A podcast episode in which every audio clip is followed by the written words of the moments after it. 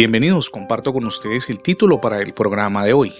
Edifique a su familia con palabras motivadoras. A través de las palabras, usted y yo edificamos o destruimos a nuestra familia. Jamás alcanzaremos a dimensionar el poder que encierra lo que decimos cónyuges motivados e hijos dispuestos al triunfo tomaron como punto de partida palabras oportunas, pronunciadas en el momento indicado y con un propósito específico. Nuestras palabras pues edifican o destruyen.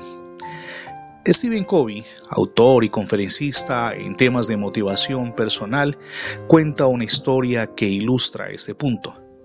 Cierta mañana de domingo, Kobe viajaba en el metro de Nueva York. Entonces un hombre junto con sus hijos abordaron el tren. El hombre se sentó al lado de Kobe mientras que los niños jugaban desordenadamente, causando irritación a los demás ocupantes del vagón.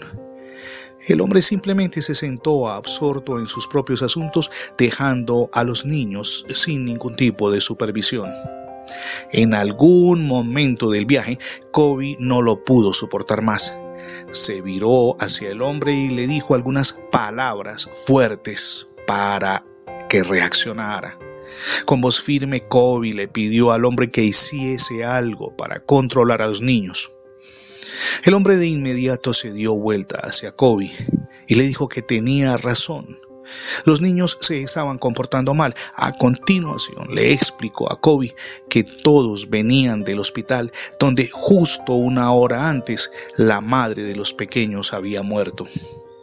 Cuando Stephen Covey escuchó esto, comprendió que ese no era el momento de pronunciar palabras fuertes se disculpó y enseguida empezó a ofrecerle al hombre palabras suaves de consuelo.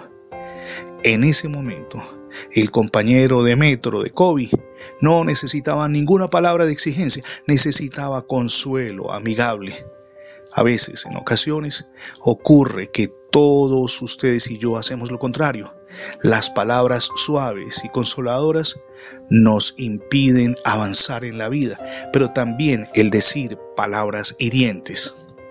En la Biblia, que es el libro de los triunfadores, ustedes y yo podemos leer en Proverbios 18:21. La muerte y la vida están en poder de la lengua, y el que la ama comerá de sus frutos. Dios desea hombres y mujeres orientados al cambio. Por supuesto, no en nuestras fuerzas, sino en el poder de Él, que es quien nos transforma. Entonces, ¿qué debemos hacer? Al menos cuatro cosas. Hacer un alto en el camino para evaluarnos de manera honesta identificar qué palabras y términos inapropiados acompañan nuestras expresiones, particularmente en el círculo familiar donde están los seres que amamos. Disponernos al cambio con ayuda de Dios no, es, no en nuestras fuerzas, insisto, siempre dependiendo de aquel que todo lo puede, que es nuestro amado Dios y Creador. Y en cuarto lugar, perseverar en el propósito, prendidos de la mano del Señor Jesús.